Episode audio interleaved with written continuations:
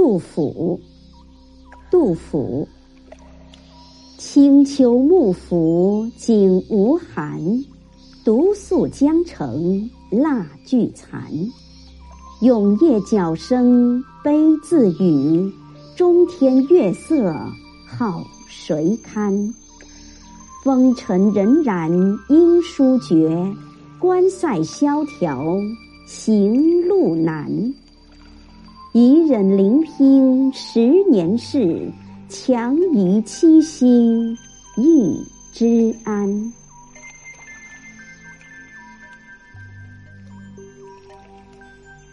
注释：府，幕府，古代将军的府属。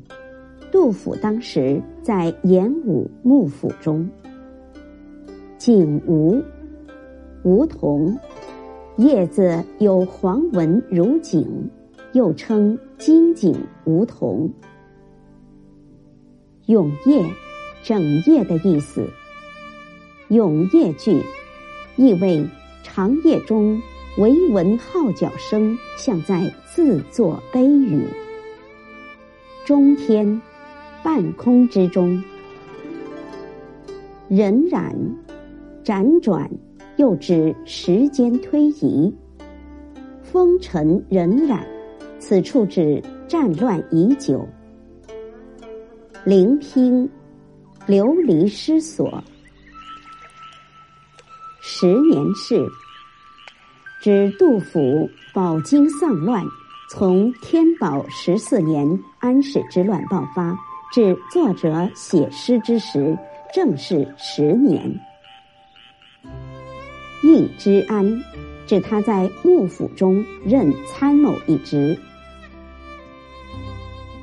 强移句，取自《庄子·逍遥游》：鹪鹩巢于深林，不过一枝。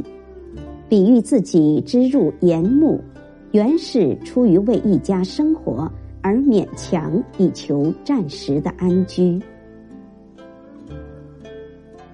译文：景畔梧桐在秋夜风中摇曳，只有蜡烛残光照着孤独的我。长夜号角声悲壮，犹如在自语。夜空中月色虽好，谁与我共赏？光阴荏苒，哪里寻觅亲人音讯？关塞一片萧条，归路何其艰难！已忍受十年漂泊流离的生活，把家安在此处，只是勉强栖身。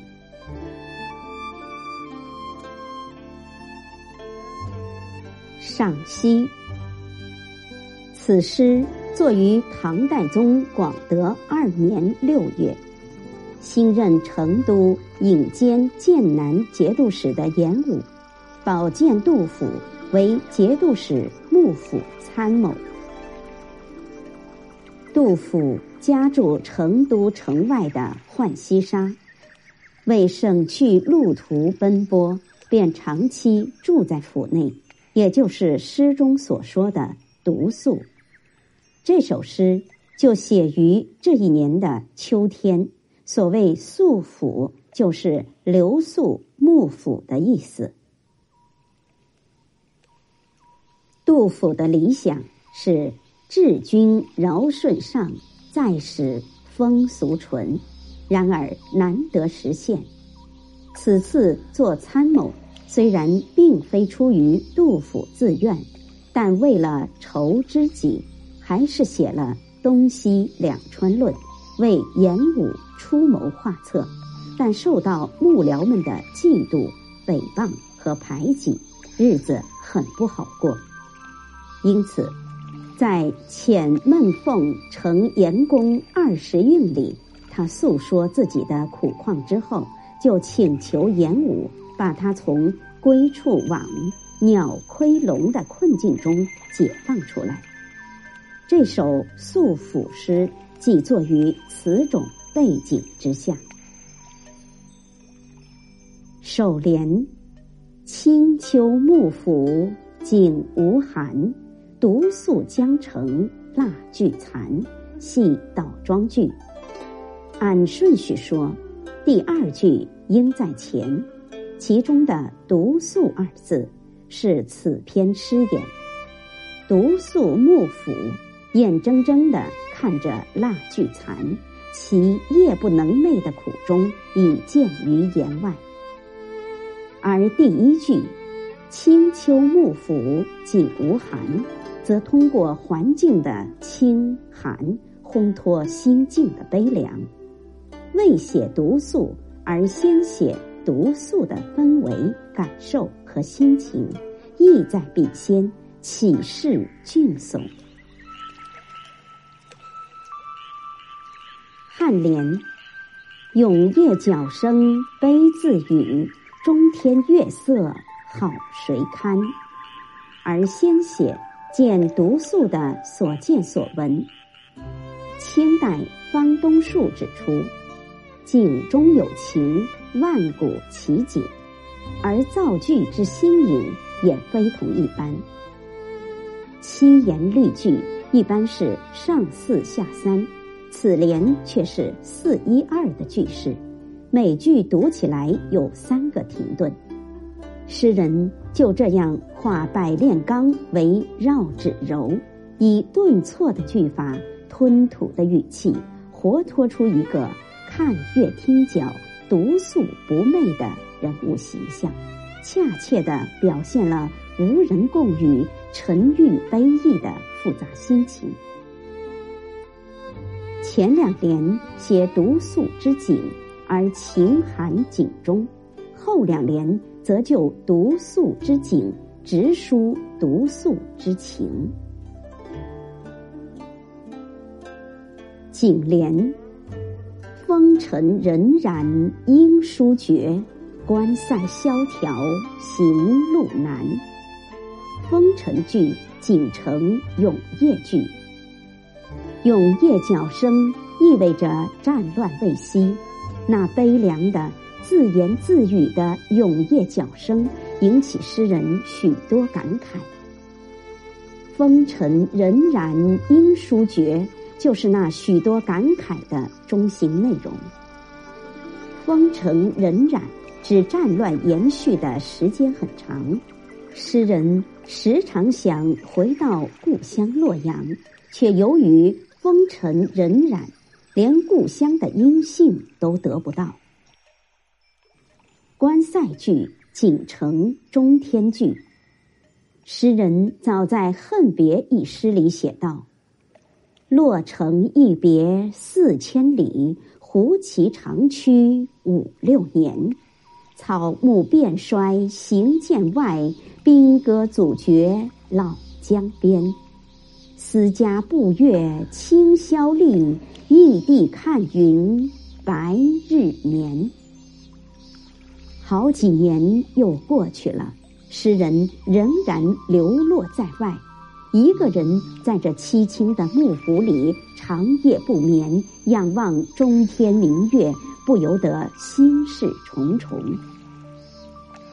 关塞萧条行路难，就是那重重心事之一。思家异地之情有增无减，因为他还是无法回到洛阳。颈联直抒素府之情，但素府时的心情很复杂，用两句诗无法写完，于是用临平十年事加以概括，意蕴深远。尾联以忍临平十年事，强移七夕一枝安。照应首联，作为幕府的参谋而感到幕府景无寒。诗人联想到庄子《逍遥游》中所说的那个鹪鹩鸟来，鹪鹩巢于深林，不过一枝。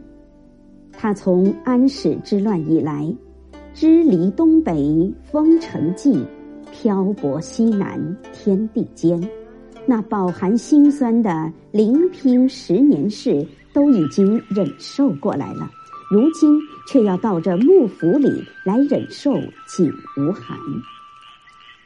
用强移二字表明他并不愿意来占这幕府中的一支，而是严武拉来的。于是一个安字不过是诗人自我解嘲，诗人一夜徘徊彷徨，辗转反侧，心中并不安宁。诗中抒发的感情还是伤时感事，表达出作者对于国事动乱的忧虑和他漂泊流离的愁闷。正是始终压在诗人身上的愁苦，使诗人无心赏看中天美好的月色。前三联具体写出诗人对风尘荏苒、官塞萧条的动乱时代的忧伤，最后尾联写七夕一枝安，仍然是抒发了他辗转流离之苦闷。总之，诗人当时境遇凄凉，十年漂泊辗转，诗风沉郁。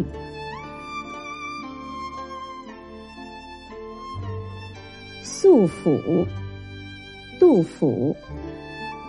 清秋幕府景无寒，独宿江城蜡炬残。永夜角声悲自语，中天月色好谁堪。风尘荏苒音书绝，关塞萧条行路难。一人聆听十年事，强移七夕一枝安。